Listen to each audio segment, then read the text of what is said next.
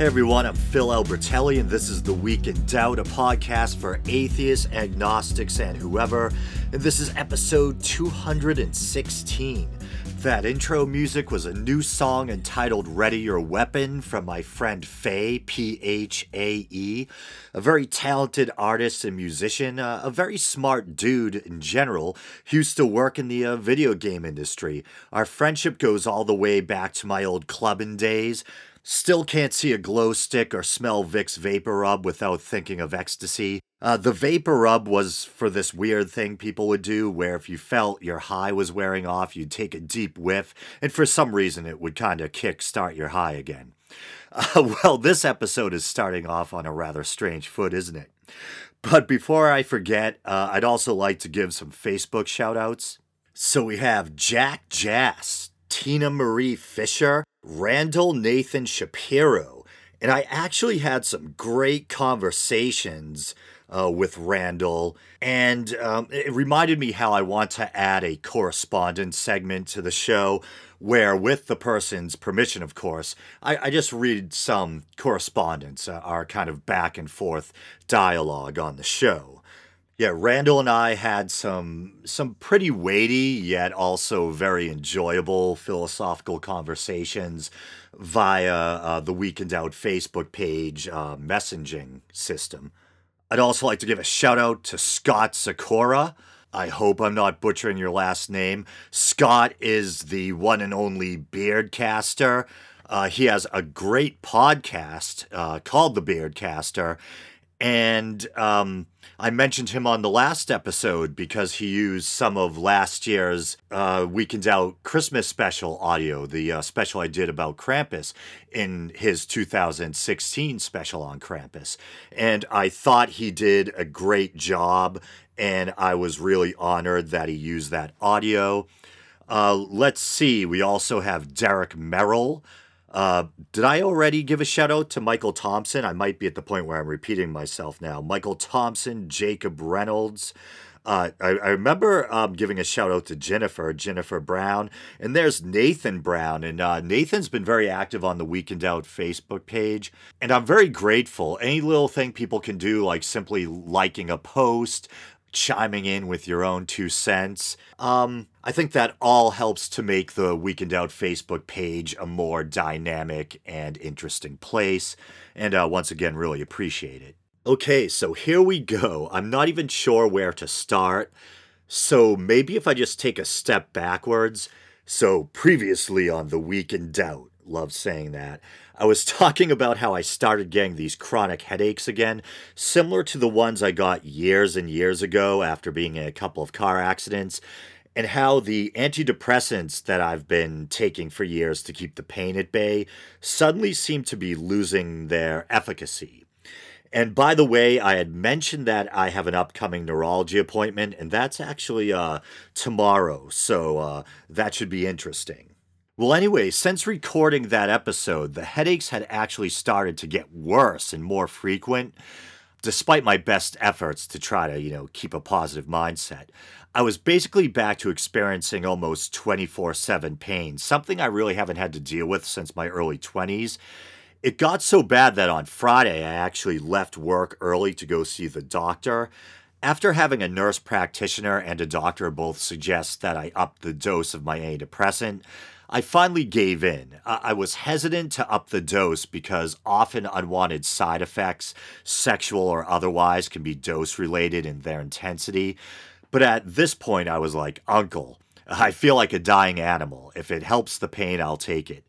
And once again, just in case you haven't heard me ramble on about it before, antidepressants, as strange as it sounds, are actually a very common treatment for chronic pain, especially chronic headaches. And theoretically, it's kind of a twofold mechanism. On the one hand, it's thought that serotonin, that feel-good chemical in the brain that's manipulated by many antidepressants, can relieve or at least alter the perception of pain. And on the other hand, if the pain is stress or depression-related, because strangely enough, depression is often accompanied by physical symptoms like ongoing aches and pains, then by treating the depression, you may also be able to treat or alleviate the accompanying uh, physical symptoms. And I have to admit, I think I may have been getting a little cocky when I attempted to wean off of antidepressants last winter. I was rather pleased to notice that although my headaches started to return, after about a, a month or two, I believe, my mood, generally speaking, didn't seem to change or decline much, which led me to believe that the only reason why I was probably really on the antidepressants in the first place was to treat the headaches, and that maybe I really didn't have any kind of serious mood disorder beyond just a sprinkling of mild depression and a little anxiety. But now that my dose has been upped, looking back in hindsight, I was really kind of a mess these past few weeks. Really gloomy, despairing thoughts, irritability. I'm a laid-back guy, so I wasn't snapping at people or anything, but my nerves were pretty frayed. Just the general lack of well-being, a kind of lingering dysphoria. I was getting caught in these kind of negative thought loops where I was almost obsessively worrying about negative stuff.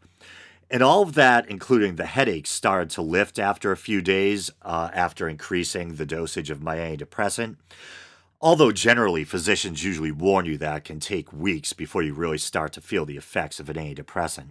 I guess you could make an argument that maybe the negativity and despair was a byproduct of suffering from chronic pain, and it is frustrating trying to tease out the truth. It's a bit of a chicken or the egg kind of thing. Did the chronic pain cause the depression, or did the depression cause the chronic pain? And to what role, if any, does the head trauma incurred in those car accidents play? But all I know is that either way, I get some relief from both the pain and the mental slash emotional distress while on antidepressants. And in retrospect, once again, some of the symptoms I described are classic signs of depression. Black thoughts, a sense of despair, lethargy, muddied thinking, uh, aches and pains, irritability. So anyway, this is where the story gets a little wild. And if you're one of my friends, you may not believe it, but I ended up acting inappropriately at a party. Hard to believe, right? So I, so I started on my increased dose on a Friday after I had left work early and went to the doctor. And the next day, Saturday, obviously, I had a, a Christmas party I was really looking forward to going to. And the pain and nausea from the headaches was so bad I actually considered not going, but I had my mind and heart set on going, so I decided to do whatever I had to to try to pull myself together and temporarily kill the pain. So I gobbled niacin, magnesium, B vitamins, took two Aleve. Even though you shouldn't well on antidepressants, around that time I also took tryptophan. Uh, the migraines were causing sinus pressure, so I blasted some Afrin up my nose, Dramamine for the nausea.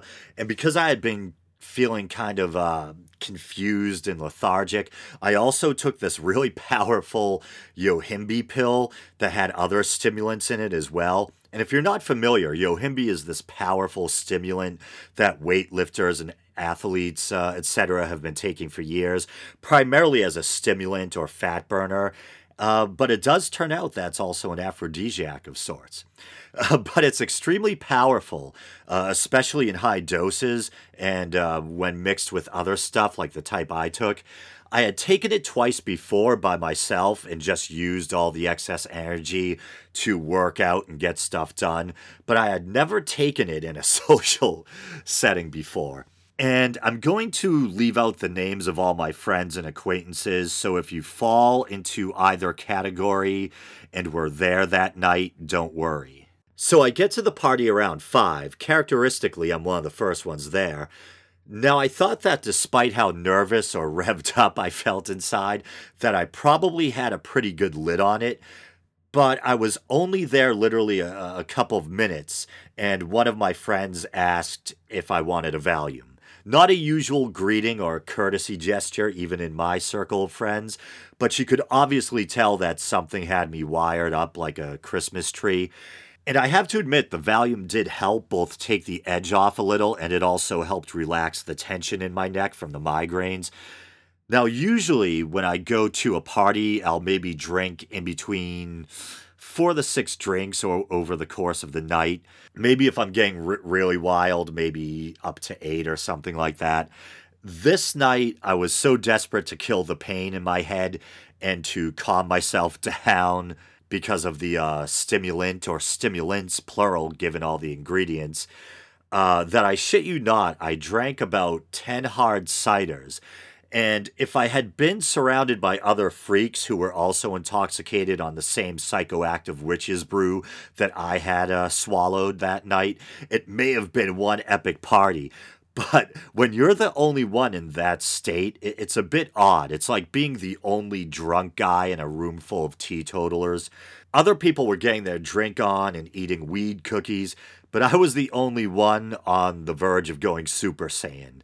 Uh, my power level was definitely over nine thousand. I have to admit that the massive amount of alcohol, the Valium, and that weird, overly potent Yohimbe stimulant cocktail all came together to create what I can only compare to some kind of hybrid cocaine slash ecstasy high that was actually quite enjoyable, and my headaches had even temporarily disappeared. And it should go without saying, uh, don't try this at home, especially if you're a young person listening. Don't follow my example, because honestly, I don't even plan on trying that again. In fact, I'll most likely just end up throwing that Yohimbe stuff in the trash. But that being said, as I mentioned, it was indeed quite the sublime high. Uh, but like I also said, when you're the only one in that state, you end up sticking out like a sore thumb. I ended up acting like a wild man, saying wild things I shouldn't have said. It was one of those nights where the next morning you have to email or message everyone with apologies. So as fun as it may have been at times, not my finest hour to say the least. Okay, so now to bring things back into the wheelhouse of atheism or religion. So it invariably never fails. Whenever I go out to a party, at some point during the progression of the night, someone's bound to start a conversation about God or the meaning of life, et cetera, et cetera. And for someone like me who is very passionate about the subject matter, you might think I'd be absolutely delighted. But if you're a fellow non-believer, you can probably empathize with what it's like to be in one of these situations. You get that uh-oh feeling because you know most likely no matter how rational, articulate, and courteous you try to be, you're probably going to some degree get painted as the villain of the piece because most people believe in something. Even if they eschew organized religion, they still most likely try to hang their hat on some kind of airy-fairy stuff, and they don't like having their suspension of disbelief toyed with. So as a non-believer, you feel like you have a couple of options. You can either jump in and try to be the standard bearer for reason, or you can shut your mouth and stand by the sidelines while people spout platitudinous ideas about God or the afterlife, et cetera, that you've heard debunked or rationally countered a thousand times. And I have to admit, I'm trying to turn over a new leaf. My policy is still that in the public forum of ideas, on a podcast like this one, or during a scholarly debate at a university, et cetera, it should be gloves off, all guns blazing in the name of reason and science. But when it comes to my personal life, I value my friendships enough where I don't want to risk losing them over differences on religion or spirituality. And also, I know a lot of people who have experienced serious personal loss, and I don't like the idea of trying to deprive them of an idea that gives them comfort or consolation. And so sometimes I may still gently try to explain why I think their idea doesn't hold water, but I really won't push, and sometimes I'll just nod and say, yeah, I see where you're coming from, even though it might be very tempting to push the matter and try to debunk what they're saying. It's more important to me not to see them hurt, to not cause them discomfort or rob them of their consolation. In fact, at the very beginning of the night, a very good friend of mine brought up the first law of thermodynamics. You know, the thing about how energy can be transformed but cannot be created or destroyed. And many people looking for proof of the afterlife latch on to that bit, even though the laws of thermodynamics refer to the physical sciences and uh, you know, heat, kinetic energy, et cetera, not some vague, unquantifiable spirit energy. And I kind of gently started to try to explain this to her when, with this kind of charming little mischievous smile, she was like, I know, but that's how I choose to interpret it. And I was like, hey, okay. I actually admired her honesty and self-awareness. She was making a conscious decision to interpret it in a way that gave her comfort, and I wasn't going to uh, push it. Now, I may be painting a kinder, gentler picture of myself, but I did get a little heated towards the end of the night. I was in the kitchen and somehow got caught up in another kind of spiritual conversation. An old friend of mine was to my left, explaining how some kind of close call had convinced him of the existence of some kind of intervening divine force. And across from me was some dude I had met that night, and, and something about him rubbed me the wrong way. And he was kind of dismissively or condescendingly taking issue with my lack of belief in God. And so finally I became kind of heated and indignant. And I was addressing the idea of surviving a close call as being proof of God. And I said, so God delivers you from a fatal car crash. What about all the other people that die on the highway every damn day? What about everyone wiped out in natural disasters, et cetera? And I've brought this up on the show many times. I usually refer to it as feeling that there's these hidden hands, a phrase I borrow from Joseph Campbell, that there's these hidden hands that kind of guide us, that maybe steer us away from danger or steer us toward our goals, et cetera. And I felt that as well at times, but the difference is I'll stop and ask myself, well, okay, I'm having this feeling or impression that something's helping me out. But for all I know, it's just a neurological phenomenon or some kind of mental safety mechanism. Feels a lot more cozy thinking you're being looked after by some benevolent cosmic force than that it's all random and you could go at any moment. And then the ethical problem I have with this belief is that it's somewhat narcissistic. Daddy's looking out for me while others senselessly die, in a sense, you know? Aren't I special? And I'm not saying that's the way my friend feels about it because he's a really good kid, but when you try to really stop and look at that way of thinking ethically and rationally, there is that kind of implication. And I felt bad because my friend who was making the argument is a really good upbeat kid. My only consolation is that I think he's so upbeat and good-natured that I don't think my indignation bothered him. But anyway, so wow, it's been barely over twenty minutes. For some reason, I thought this was going to be one of those really long episodes. So I thought I'd end on a somewhat lighthearted note. Here's a compilation of some funny moments from a recent conversation Sam Harris had with Richard Dawkins. You can find the whole conversation on Sam Harris's Waking Up podcast. Thank you all for coming. This is really, it's it's an honor to be here, and it really is an honor to be here with you, Richard. I get to return the favor. He had me at Oxford, I think, five years ago. So welcome to Los Angeles. So I am going to, this is going to be very much a conversation, but what I did, I, I was worried about this. I wasn't worried about tonight. I was worried about tomorrow night.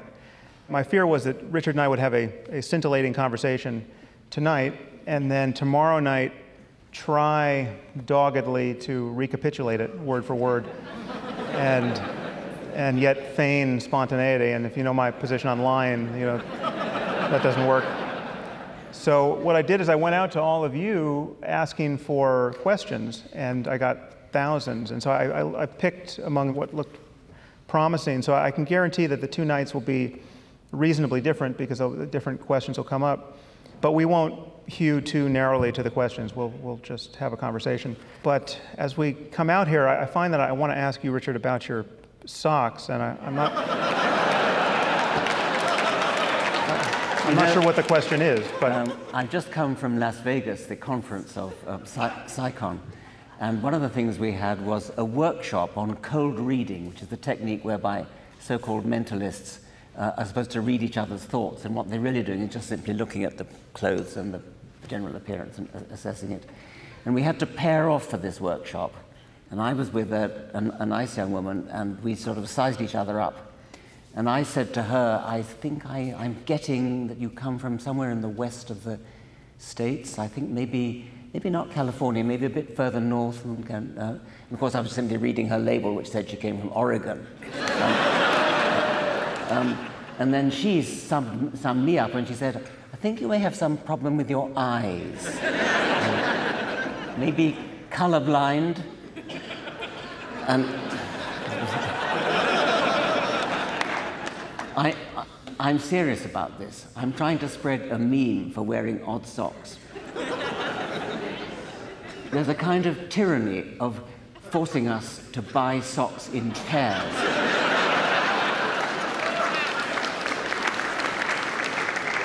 Shoe, shoes have chirality. Left shoe and right shoe are not interchangeable. But socks don't. And when you lose one of a pair of socks, you're forced to throw the other one away, which is it's absurd. So what I want... Although, honestly, Richard, you just told me a story that suggests that shoes are interchangeable. Oh, my God. I, that's right. Um, that's rather an embarrassing story. Someone is going to find this on the, the relevant yeah, okay. video I will, on, I will on the internet. I will tell the story now. You've let the cat out of the bag. Um, I was doing a television film called Sex, Death, and the Meaning of Life. And in the death uh, ep- episode, uh, we were talking about suicide. And there's a famous suicide spot. It's a bit like San Francisco, the Golden Gate Bridge, where pe- people have famously jumped to their death. And all around this place, Be- Beachy Head, is a very, very high cliff in the south of England. There are rather sad little crosses where people have jumped off. Uh, and we were filming the sequence on suicide, and I had to walk very solemnly and slowly and in a melancholy frame of mind past these crosses. And the camera was focused on my feet, walking past these little low crosses. And I felt incredibly uncomfortable. I had this sort of uncanny feeling of, of being uncomfortable, and I, I couldn't understand why. And then eventually, my, it was my feet that were uncomfortable, walking past these crosses. And eventually the director called cut, and we went off, and I took my shoes off, because they were so painful. And only then did I realize I put them on the wrong way round. So this is preserved for posterity in close-up. I want to see that video. Someone the, the find that video. The weird thing is, none of, none of the television audience ever wrote in to, to complain about this. So maybe this at least will arouse their attention.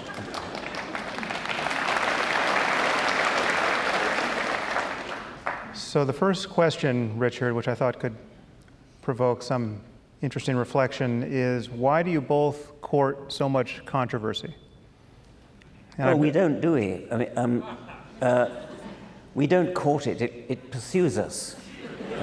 Well, I think, I mean, w- what I've noticed is that there are undoubtedly people who are friends of ours, colleagues of ours, who agree with us down the line, who seem to feel no temptation to pick all of the individual battles we pick. And one doesn't have to be a coward not to want to fight all of these culture war battles, although it, it helps. But there, but there are, we have friends who are decidedly not cowards, who, I mean, someone like Steve Pinker, he stakes out controversial positions, but he is not in the trenches in quite the same way as we are. And I'm wondering what you think about that. I mean, is, is it, did you did you see a choice for yourself? Do you find yourself revisiting this choice periodically? I, I think it's a perfectly respectable position to take, that, that, that a scientist has better things to do. And I, I don't take that position, and I think you don't either. Um, I do think it's important to fight the good fight when we when we do have, when science, when reason has vocal and powerful and well-financed enemies. And um, so I'm not sure what particular battles the questioner has in mind when he says we court controversy. Um, but I I suppose I, I, I believe so strongly in truth. Uh, and if I see truth being actively threatened by competing ideologies which actually not only would fight for the opposite of truth, but would indoctrinate children in the opposite of truth, hmm. um, I feel impelled to fight, only verbally. I mean, I don't feel impelled to actually get a rifle or something. Well, there's time yet. I, I, I can think of two examples. One, one I mentioned in the reception beforehand, um, a professor of astronomy somewhere in America who writes papers, mathematical papers in astronomical journals in which his mathematics, his mathematical ideas um, a- accept that the universe is thirteen point eight billion years old, and yet he privately believes it's six thousand years old. So he- here is a man who knows his physics, he knows his astronomy, he knows the evidence that the universe is thirteen billion years old. and yet so split-brained is he that he, he actually privately departs from everything in his professional life.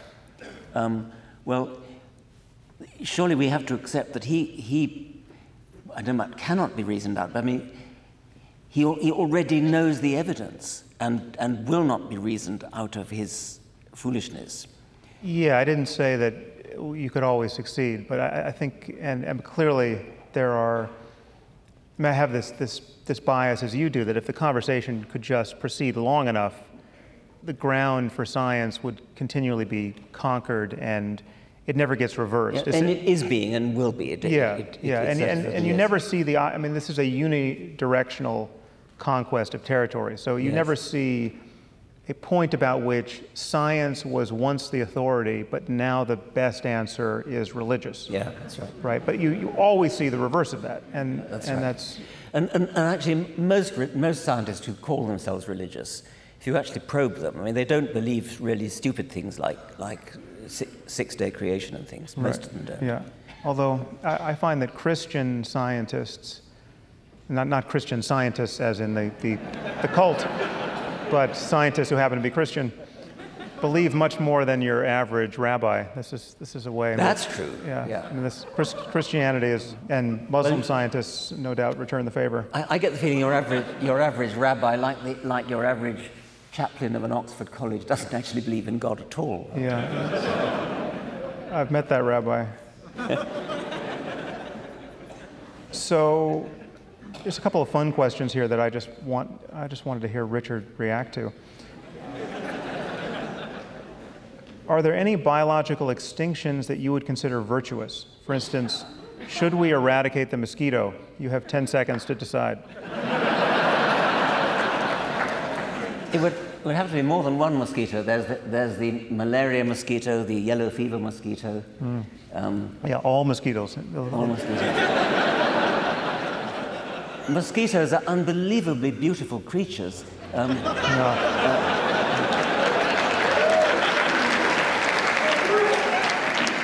that's that's Miriam, the most irrational thing ever. The great, the great um, uh, um, expert on fleas, um, and um, she she uh, she presented the Department of Zoology in, in, in Oxford with a gigantic, blown-up photograph of a mosquito, and it was mm. a fantastic piece of work of art.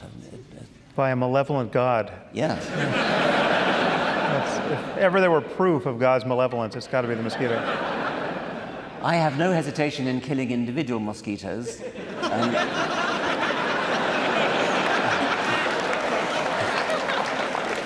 but wouldn't, wouldn't you want to be a little more efficient than that with CRISPR or something?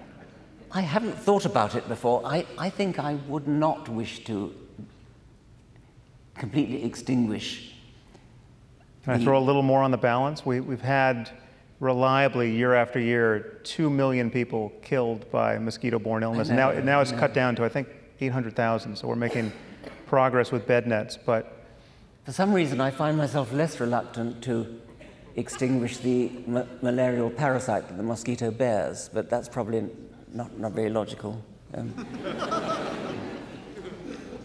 well, so the, we, I mean, we, we have extinguished the smallpox virus, right? Um, except for a few lab um, yeah. cultures. Yes, and then like geniuses, then we tell people how to synthesize it online. Yeah. So the, the flip side of that, of course, is the Jurassic Park question. Should we reboot the T-Rex? Yes. If we have, yes. yes. That's fantastic. I, I wish, I wish, I mean, I thought the Jurassic Park method of doing it was incredibly ingenious, and I, I loved mm. that. Um, what, what was not ingenious was the ludicrous injection of, was it chaos theory or one of those nine days wonder um, fashionable uh, th- things? I don't but remember. The, but, but the, the, the idea of, of getting mosquitoes in amber and extracting D N A and reconstructing dinosaurs. That's an amazingly good science fiction idea, if only it were possible. Unfortunately, uh, the D N A is too, is too old for that, to, for that to happen. If it were, I would definitely wish to see that done. What, what could go wrong?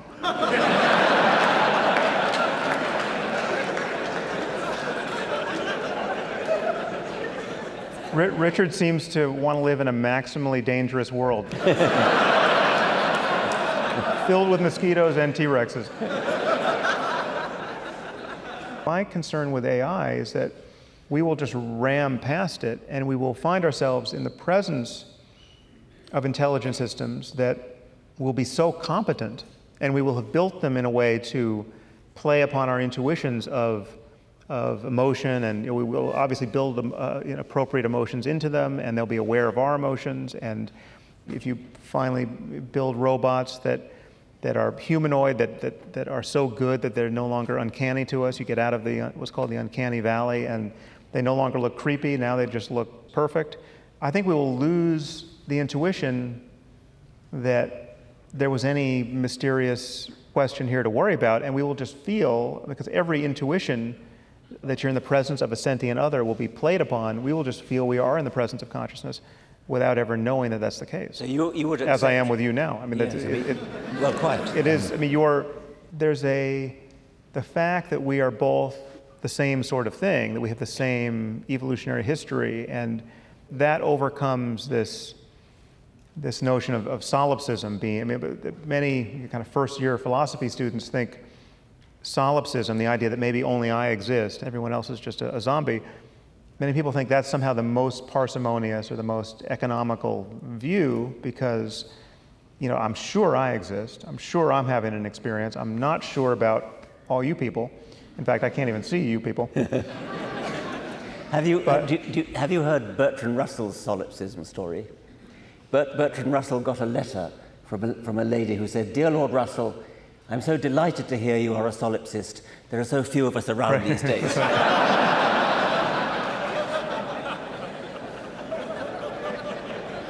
Yeah, that, that shows how untenable the view is. Even a solipsist can't hold it. All right. And who says atheists don't have a sense of humor? Well, no one should say that. George Carlin, Penn and Teller, Paul Provenza, uh, Bill Maher, Ricky Gervais, Tim Minchin, and on and on. I think I have a decent sense of humor, even when I'm feeling like I have a survival knife in my skull. But all right, you guys know the drill. Uh, Facebook, Twitter, YouTube. You can subscribe to the show via iTunes. You can check out the archives at podbean dot com. Just look for The Week in Doubt.